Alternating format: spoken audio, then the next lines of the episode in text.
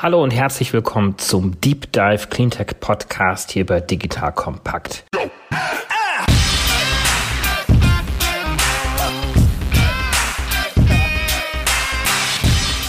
Ich bin David Wortmann, Gründer und Geschäftsführer von DWECO, einer auf Cleantech spezialisierten Unternehmens-, Politik- und Kommunikationsberatungsagentur. Lasst mich diese erste Ausgabe hier im Jahre 2020 mit einer kurzen Rückschau auf 2019 beginnen. Denn parallel zu unserer Cleantech-Podcast-Reihe ist das Klima- und Umweltschutzthema auch gesellschaftlich ganz schön nach oben auf die Agenda gerückt. 2019 stand sehr stark unter dem Einfluss von Fridays for Future. Keiner hätte gedacht, dass die schwedische Schülerin Greta Thunberg nun zum großen Vorbild werden würde für Hunderttausende von Schülerinnen und Schülern, die 2019 jeden Freitag auf der Straße standen, um für mehr Klimaschutz zu demonstrieren. Irgendwann kamen dann die Kritiker und die sagten, lasst das doch mal die Profis machen. Naja, und diese Profis haben wir in unserer Podcast-Reihe ein ganzes Jahr lang Monat für Monat zu Wort kommen lassen. Immer haben wir versucht, Geschäftsmodelle oder Technologien genauer zu beleuchten oder mit Wissenschaftlern, Visionären und Managern zu reden, um zu schauen, wie sich deren Aktivitäten positiv auf den Klima- und Umweltschutz einstellen einzahlen. Wir haben uns das Thema Mobilität angeschaut. Wir haben zum Beispiel mit Christopher Burkhardt von ChargePoint darüber gesprochen,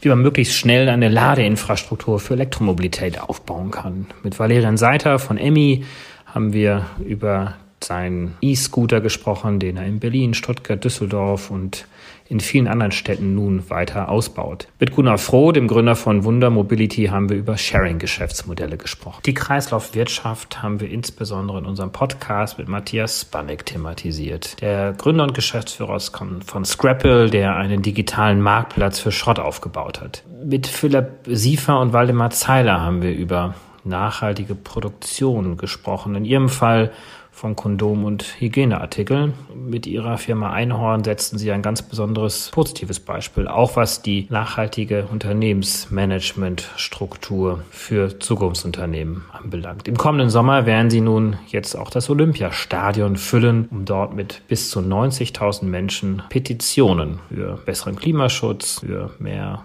Gerechtigkeit und andere tolle Themen im Bundestag einreichen zu können. Für Inspiration und Vision hat in unserer Podcast-Reihe vor allen Dingen Bertrand Picard gesorgt. Ähm, er ist einer der letzten großen Abenteurer. Er ist mit einem Solarflugzeug und einem Heißluftballon als erster Mensch um die Erde geflogen und hat dort viel von seinen Erkenntnissen uns teilhaben lassen. Orientierung und Überblick haben uns insbesondere gegeben Sven Plöger. Er hat uns äh, nicht nur den Unterschied zwischen Wetter und Klima erklärt, sondern auch wie dringend wirklich Klimaschutzmaßnahmen nun sind, wie wenig Zeit wir eigentlich haben zum Umsteuern. Und äh, Andreas Kuhmann, Chef der Deutschen Energieagentur, hat uns einen aktuellen Stand der Energiewende in Deutschland gegeben. Und Claudia Kempfert, Wissenschaftlerin am Deutschen Institut für Wirtschaft, hat uns eine Bewertung des Klimaschutzpaketes der Bundesregierung gegeben, welches sie im September verabschiedet haben. Hier haben wir insbesondere mit Christopher Fichtner von EcoWorks gesprochen über die Wärmewende in Gebäuden.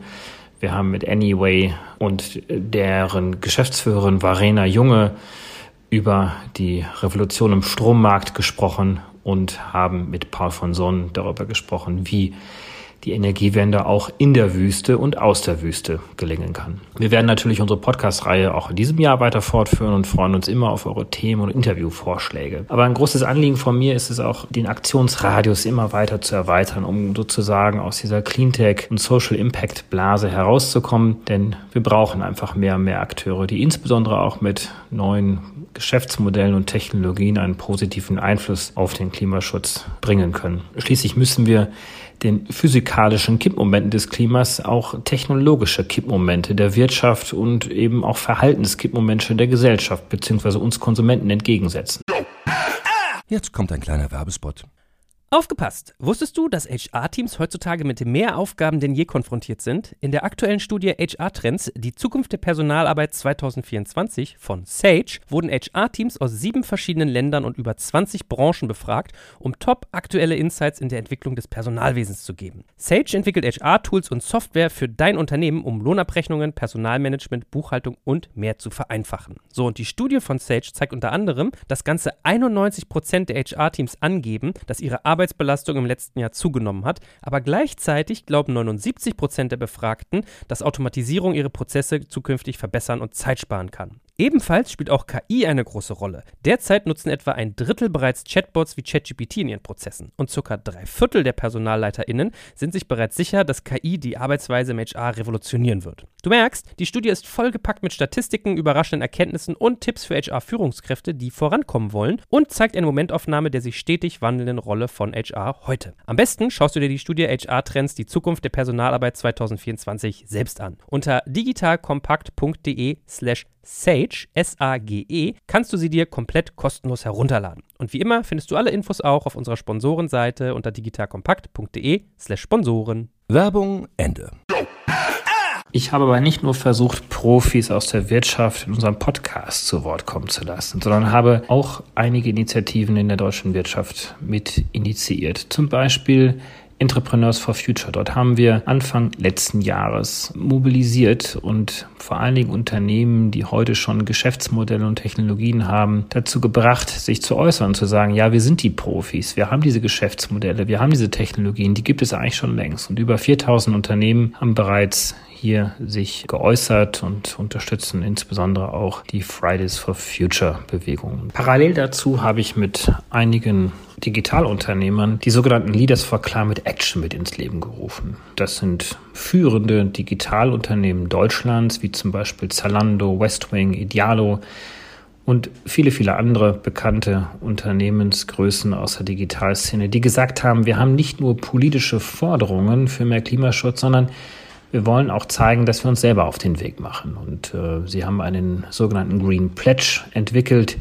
den wir nun gemeinsam umsetzen. Das heißt, diese Unternehmen sind gerade dabei, sich Stück für Stück CO2-neutral zu stellen und dann natürlich auch ihre digitalen Ansätze in die Klimaschutzdiskussion mit einzubringen. Ein weiteres Projekt, was mir wirklich sehr am Herzen liegt, war die Gründung des Arts and Nature Social Clubs. Hier versuchen wir über reale Salonabende die Kunst und Kultur als Transmissionsriemen zu schaffen, um wieder mehr Empathie für das Lebendige und die Natur zu kultivieren und auch das Auswirken unseres Agierens wieder in den Kontext eines globalen Geo-Biosystems zu rücken, das Bestandteil wir ja eigentlich sind. Hier laden wir regelmäßig Profis aus der Wirtschaft und der Wissenschaft ein, aber insbesondere auch Kulturschaffende, Künstler und Musiker, die nicht nur ihre Kunst und Kultur präsentieren, sondern auch in kurzen Interviews zu Wort kommen lassen. Aus unserem ersten Salon möchte ich euch einen kleinen Ausschnitt präsentieren. Ich interviewe hier Professor Braungart, dem globalen Kreislaufwirtschaftspapst, und Hanne Helmke, eine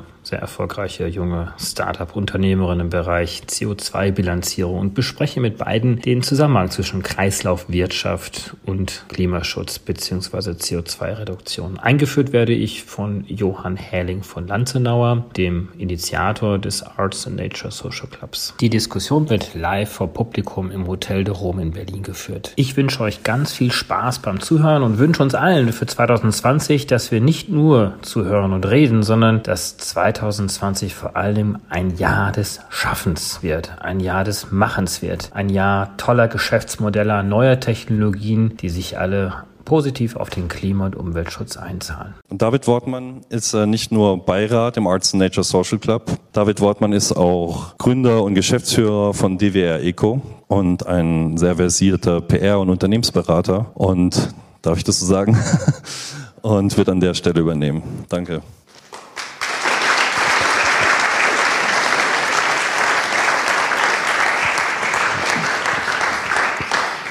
Ja, Johann, ganz besten Dank ähm, für die kurze Einführung. Wir wollen natürlich versuchen, diesen Abend so kurzweilig wie möglich zu machen. Wir haben eine kurze Diskussion vor von 20, 25 Minuten in etwa mit zwei Gästen, die ich Ihnen gleich vorstellen werde, und zwar zum Thema unseres heutigen Abend Kreislaufwirtschaft. Ich möchte jetzt zu Beginn Hanna Helmke kurz vorstellen. Hanna Helmke ist äh, gerne zu meiner Rechten hier, ähm, Gründerin von Right Based on Science, ein Startup, welches sie gemeinsam mit Sebastian Müller 2016 gegründet hat. Sie bezeichnet sich, und das nehme ich als Zitat von ihrer Homepage äh, herunter, sie bezeichnet sich als herausfordernd ehrlich und ihre Integrität dem Richtigen gegenüber eine lösungsorientierte Vertreterin der Zuversicht. Was sich dahinter verbirgt und was ihre Einstellung ist, auch zu diesem Thema, wird sie uns später verraten. Ich möchte ferner vielleicht einen kurzen Applaus gerne an Hanna Helmke.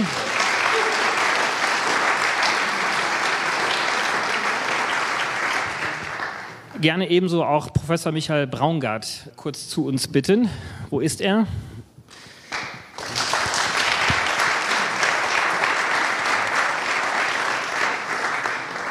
Er hat äh, zusammen mit William McDonough das bekannte Cradle-to-Cradle-Konzept entwickelt. Darüber werden wir etwas mehr erfahren gleich. Er ist ähm, ein sehr versierter äh, Wissenschaftler, ein sehr bekannter Wissenschaftler, einer der Päpste, würde ich sagen, im Thema Kreislaufwirtschaft. Ähm, er ist äh, aktuell Professor an der Universität Rotterdam. Er hat eine Gastprofessur an der University of Virginia und ist zudem auch noch Professor an der Universität Lüneburg. Also zahlreiche Professuren und gerade als ich das kurze Vorabgespräch hatte, es gibt noch viele andere Aktivitäten, das wird zu weit jetzt führen. Er erhielt allerdings, das möchte ich ganz gerne noch erwähnen, den Presidential Green Chemistry Challenge Award in den USA. Also insofern auch ein sehr weltbekannter Vertreter seines Faches. Ja, herzlich willkommen, Sie beide.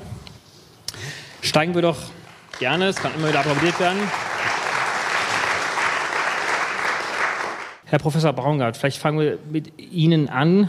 Wie ich gerade schon erwähnte, gelten Sie als weltweiter Papst des Cradle-to-Cradle-Prinzips, was möglicherweise auch nicht jeder hier kennt. Wir kennen Begriffe wie Kreislauf, Kreislaufwirtschaft, Recycling, Upcycling, Downcycling.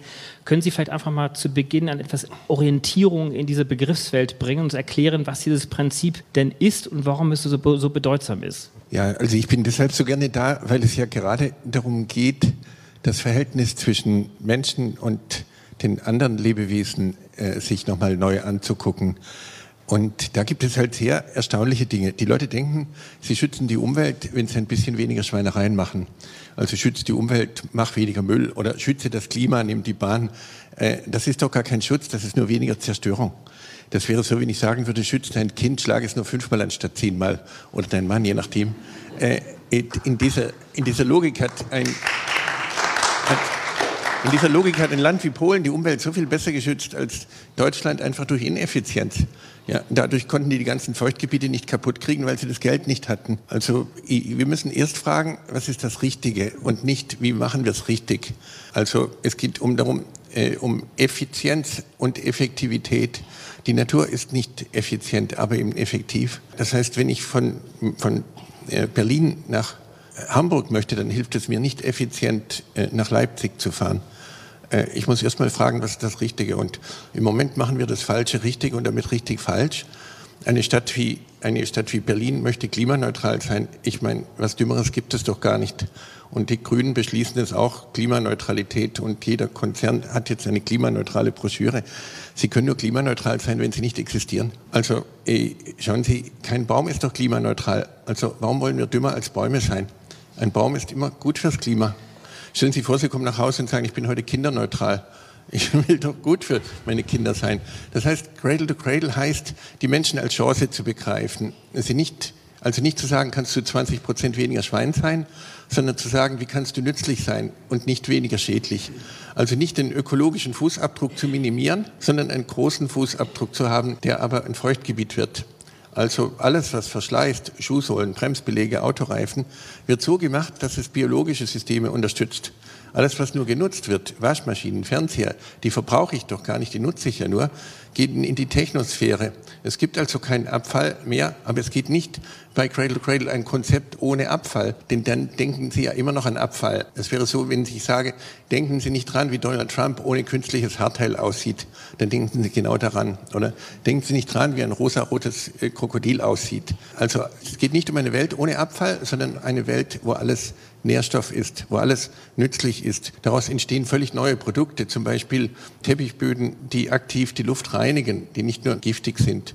Und man verkauft diese Teppichböden nicht mehr, sondern man verkauft nur zehn Jahre Fußbodenverpackungsversicherung. Dann kann der Hersteller das beste Material nehmen, nicht den billigsten Dreck.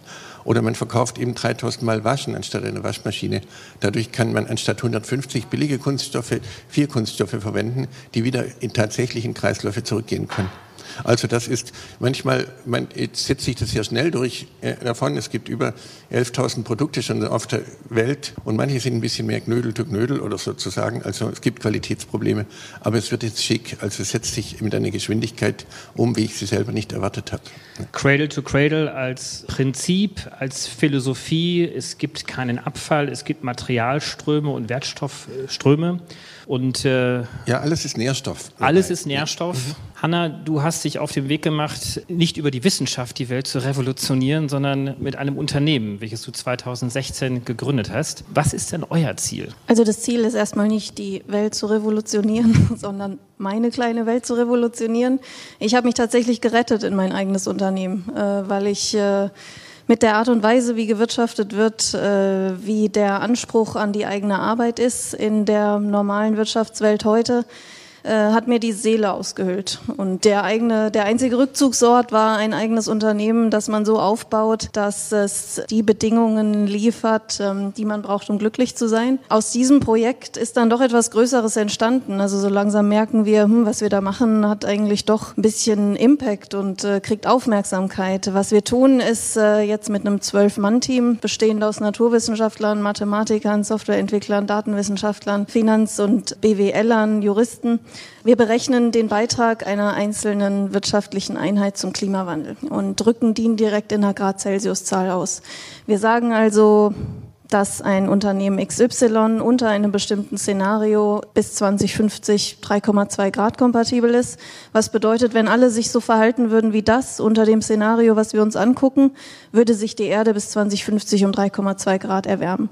Wir wissen aus der Klimawissenschaft, dass in einer 3,2 Grad Welt dann die heftigen Konflikte anfangen, wo man den Planeten aus seiner ähm, Balance so weit rausgerissen hat, äh, dass sich neue Balancen einstellen, die äh, hochriskant sind für den Menschen, so dass man diese Geschichten an die ökonomische Aktivität und wie ein Unternehmen im Moment wirtschaftet ähm, ketten kann und diese Geschichten auch mal anders erzählen kann, als zu sagen, ich habe dieses Jahr 10.000 Tonnen CO2 gespart und letztes Jahr nur neun und deswegen bin ich dieses Jahr ganz toll.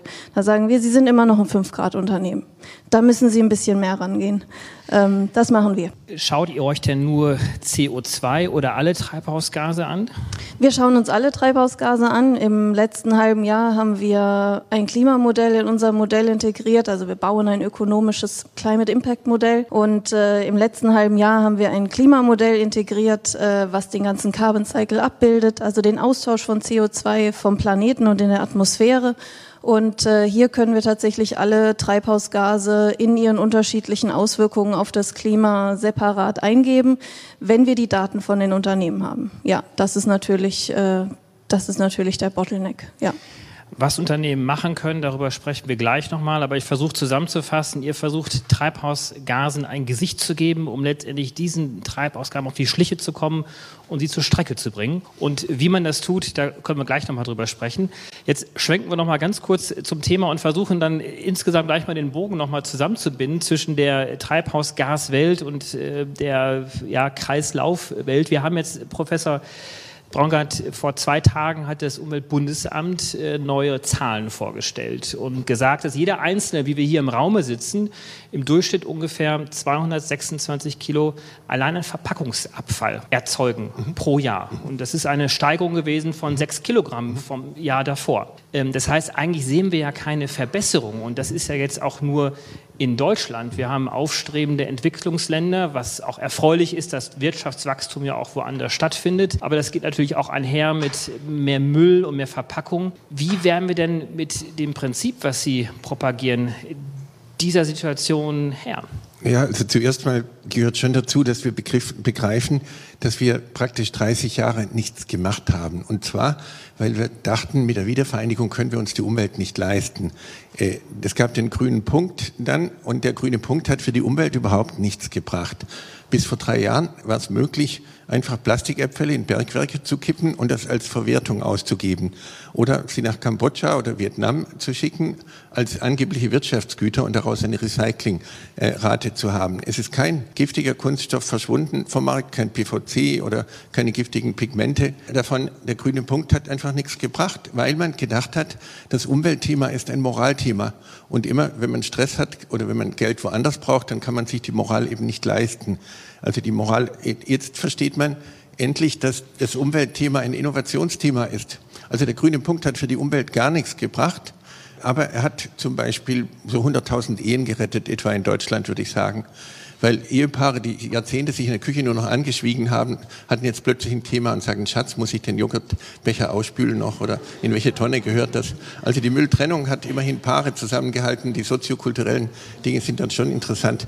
Äh, das heißt, hat ja auch einen Wert für sich. Ja, natürlich. Aber ich, ich würde nicht immer so auf die Tonnen gucken davon. Wir haben in, in Hamburg eine Kupferhütte, die verursacht viermal mehr Müll als der gesamte europäische Hausmüll überhaupt. Also allen Müll, den Sie irgendwo in Europa haben, ist viermal, also ist die Kupferproduktion verursacht viermal mehr. Als ich ein Kind war, hat den Kupfererz äh, 35, äh, also 3,5 Prozent, also 35 Kilo pro Tonne Kupfer. Heute sind wir bei einem Kilo pro Tonne Kupfer. Ja, also äh, pro Tonne Erz. Das heißt, äh, die Materialseite ist letztlich kritischer als die Energieseite, weil die Energieseite werden wir lösen von vielleicht, wenn wir nicht wirklich endlich handeln, äh, zu spät davon, aber sie ist lösbar. Aber wir haben nicht genügend Meteoriten, die neues Kupfer liefern. Und wir haben jetzt in Deutschland so eine Art Ökologismus, so wie der Sozialismus nie sozial war, entsteht jetzt ein Ökologismus, der der Ökologie gar nicht dient. Wir halten die Menschen einfach beschäftigt, wir tun so und wir machen jetzt hauptsächlich die Verpackung, so wichtig das ist, aber eigentlich ist, es der, ist das Gesamtmüllmenge weniger als fünf Prozent der gesamten Müllmenge. Die Kupferrecyclingrate heute war noch nie so gering. Äh, davon, wir nennen es Handy-Recycling, wenn von 41 seltenen Elementen äh, genau neun zurückgewonnen wird. Kein Gallium, kein Indium, kein Germanium wird zurückgewonnen. Das ist, ist sowas von gelogen einfach. Wir beziehen die Fläche gesamt Frankreichs als Futtermittel als Europäer und, und, äh, und nehmen die Fläche Deutschlands, um erneuerbare Energien zu erzeugen. Dabei verlieren wir bis zu 30 Tonnen Boden pro Hektar bei, wenn wir Mais anbauen. Äh, das heißt, der Boden ist aber der Hauptkohlenstoffträger. Äh, das heißt, wir tun so, als ob wir halten die Menschen beschäftigt und sagen, es geht ja ein Schritt in die richtige Richtung. Aber tatsächlich stehen die Maßnahmen in keinem Verhältnis zur Dringlichkeit, überhaupt in keinem. Und die Materialseite, vielleicht noch an einem Beispiel zu erklären. Phosphor ist viel seltener als Öl viel, viel dringender, ist hochkontaminiert mit Radioaktivität. Es kommt viel mehr Radioaktivität durch Phosphorbergbau in die Umwelt, als in allen Atomanlagen verwendet wird. Und äh, wir, darum ist es so wichtig, was, was ihr hier macht, äh, ist die Kultur, die Kunst, äh, die Philosophie zusammenzubringen. Denn viele von Ihnen, die hier da sind, dazu essen sicher gerne Bio-Lebensmittel. Aber es ist nicht elementar traurig, kollektiv, glaube ich, das Traurigste, was man sich vorstellen kann, dass es kein einziges Biosiegel gibt, was erlaubt, dass meine eigenen Nährstoffe zurück dürfen. So verliert selbst Demeter Landbau zwei Tonnen Boden pro Hektar und Jahr wenn wir denken, es ist nur Bio, wenn wir nicht dabei sind. Ja, das ist total traurig, weil äh, das heißt, dadurch sind wir allein darüber zu viele, wenn unser Phosphor nicht zurückgeht. Wir brauchen Phosphor für unsere Zähne, für unsere Knochen, für unsere Energiespeicherung im Körper. Und es gibt kein Biosiegel, was erlaubt, dass meine Nährstoffe zurück dürfen. Also wir fühlen uns so schlecht, dass wir da sind, dass wir sagen, es ist nur Bio, wenn wir nicht da sind. Ja? Äh, ich habe das erst begriffen, als ich zwei Jahre in China gearbeitet habe. Wenn man in China zum Essen auf dem Land eingeladen ist, dann erwarten die Leute bis heute, dass man so lange bleibt nach dem Essen, bis man die Toilette aufsucht. Es gilt als unhöflich zu gehen und die Nährstoffe mitzunehmen. Denn man ist ja zum Essen eingeladen worden, nicht zum Nährstoffdiebstahl. Das heißt, wir müssen vor allem von anderen Kulturen lernen, äh, wie wir die Dinge angucken. Und wie gesagt, wir äh, kaprizieren uns das alle auf diese Verpackungen. Und das ist ja so schön konkret und praktisch und vielleicht noch die Strohhalme und die Kaffee-to-go-Becher dazu. Aber eigentlich ist das Beschäftigungstherapie. Das ist so, wie wenn wir auf der Titanic sitzen und sagen, wir löffeln jetzt mit dem Esslöffel anstatt mit der Teelöffel sozusagen. Das ist absurd. Das ist eine Spielerei. Auf der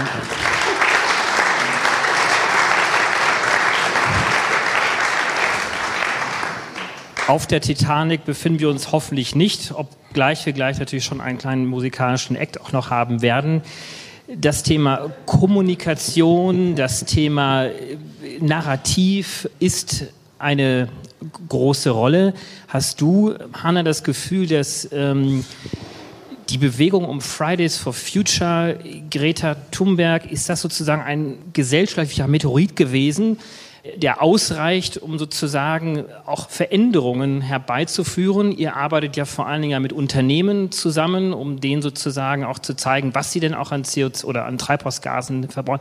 Hast du das Gefühl, da hat sich jetzt etwas verändert und reicht das denn auch tatsächlich aus, um diese nachhaltigen Veränderungen herbeizuführen? Also da hat sich definitiv was verändert. Ich weiß nicht, ob es ausreicht.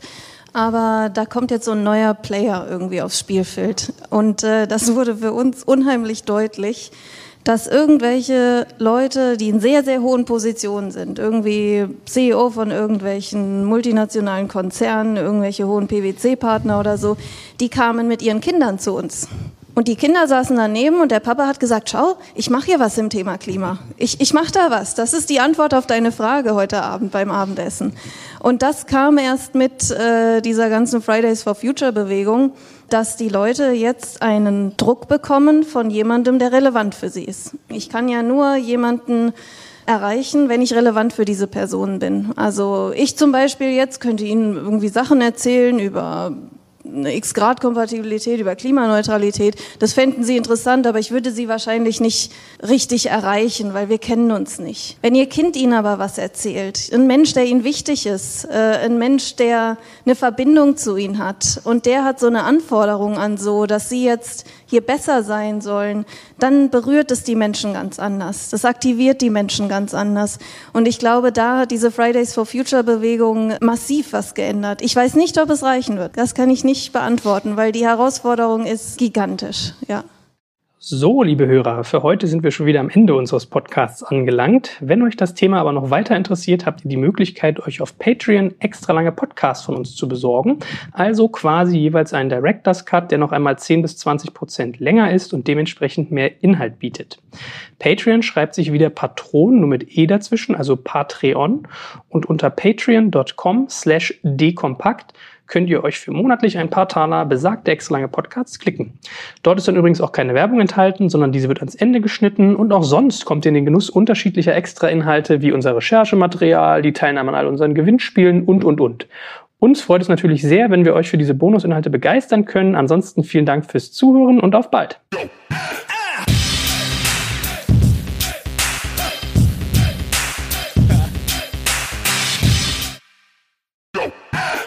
Jetzt kommt ein kleiner Werbespot.